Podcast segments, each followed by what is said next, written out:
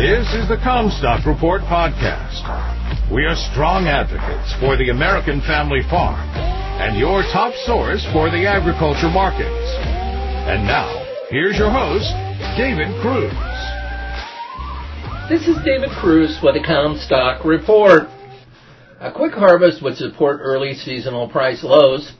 Harvest is now upon us, and with the way the weather looks, it could be a year where the crop is put away much more quickly than normal. A mostly clear two-week outlook comes as an extension of the dry weather that has pushed crop maturity along. Crop maturity at 34% last week was 10 points ahead of last year. At this same point in 2012, corn was 58% mature. Looking back at harvest progress in the past years brings up a few points of comparison that may say something about what to expect next. 2012 was the fastest year on record that the corn harvest reached more than two-thirds complete. In most years, 65% or more of the harvest has been completed sometime between the last week of October and the first week of November. In 2012, 69% of the harvest had been finished by the first week in October.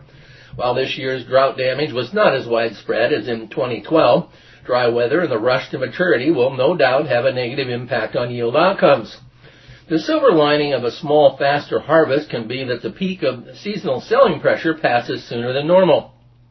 Farmers will be making their sell or store decisions quickly, and there will be reluctance to let go of the ownership if yields are lighter than expected and prices are so much lower than desired. Buyers will have to improve basis sooner than usual after harvest in order to extend coverage. Data from the Commitments of Traders report shows that commercial hedgers maintain a net short position in corn that is 40% smaller than it was a year ago, indicating that the end users have less grain bought heading into this harvest. There is still some risk that weather will shift to cause harvest delays this year. One of the worries throughout the summer was that the drought would give way to heavy rain and flooding once the fall harvest was ready to start. The threat of weather turning too wet has been linked to the new El Nino and the related outlook for active hurricane season. Neither of those two things occurred. It is still a possibility, however, that the influence of El Nino persists as an issue for crop production moving forward into next year. Can you guess the year when harvest progress was most delayed? It was a year of wacky weather that included the powerful Hurricane Andrew, heavy flooding in Iowa, and one of the most damaging hailstorms on record in Kansas, 1992. That year it was not until the week of November 22nd that the country reached over two-thirds complete on the corn harvest. Almost a fourth of the crop was still left standing at the start of December. We are drawing up possible analog years for comparison with today. 1992 would seemingly be an example of risk we could face in 2024. As it looks likely the El Nino will extend into next year, 1992 was also a second year of El Nino. The summer of 1991 was hotter than average, like it was this year. While 1992 was a year with a record late harvest, 1991 was another year with a very early harvest. 2024 South American crop projections. Farmers in southern Brazil will shift to more soybeans to compensate for low corn prices. El Nino is expected to return to Brazil, and with it generally comes drier weather to the north. This could potentially be the greatest determining factor when it comes to Brazil overall production, as that is where nearly 70% of Brazil's soybean production is located. There are analysts who see the Mato Grosso's 23-24 corn production area dropping by 2.8% to just under 18 million acres.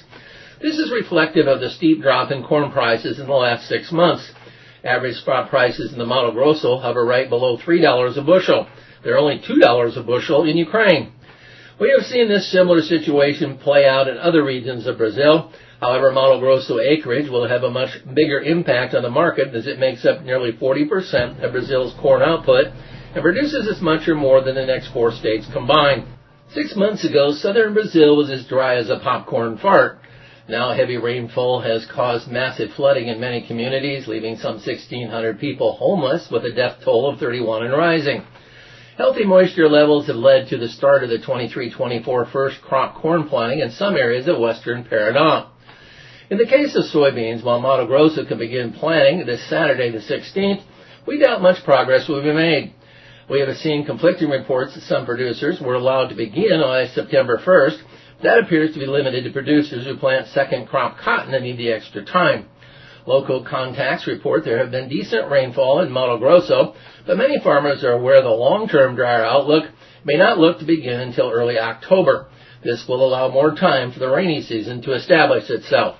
You've been listening to the Commstock Report. For more information and marketing opportunities, contact us at Commstock.com or call 712-227-1110.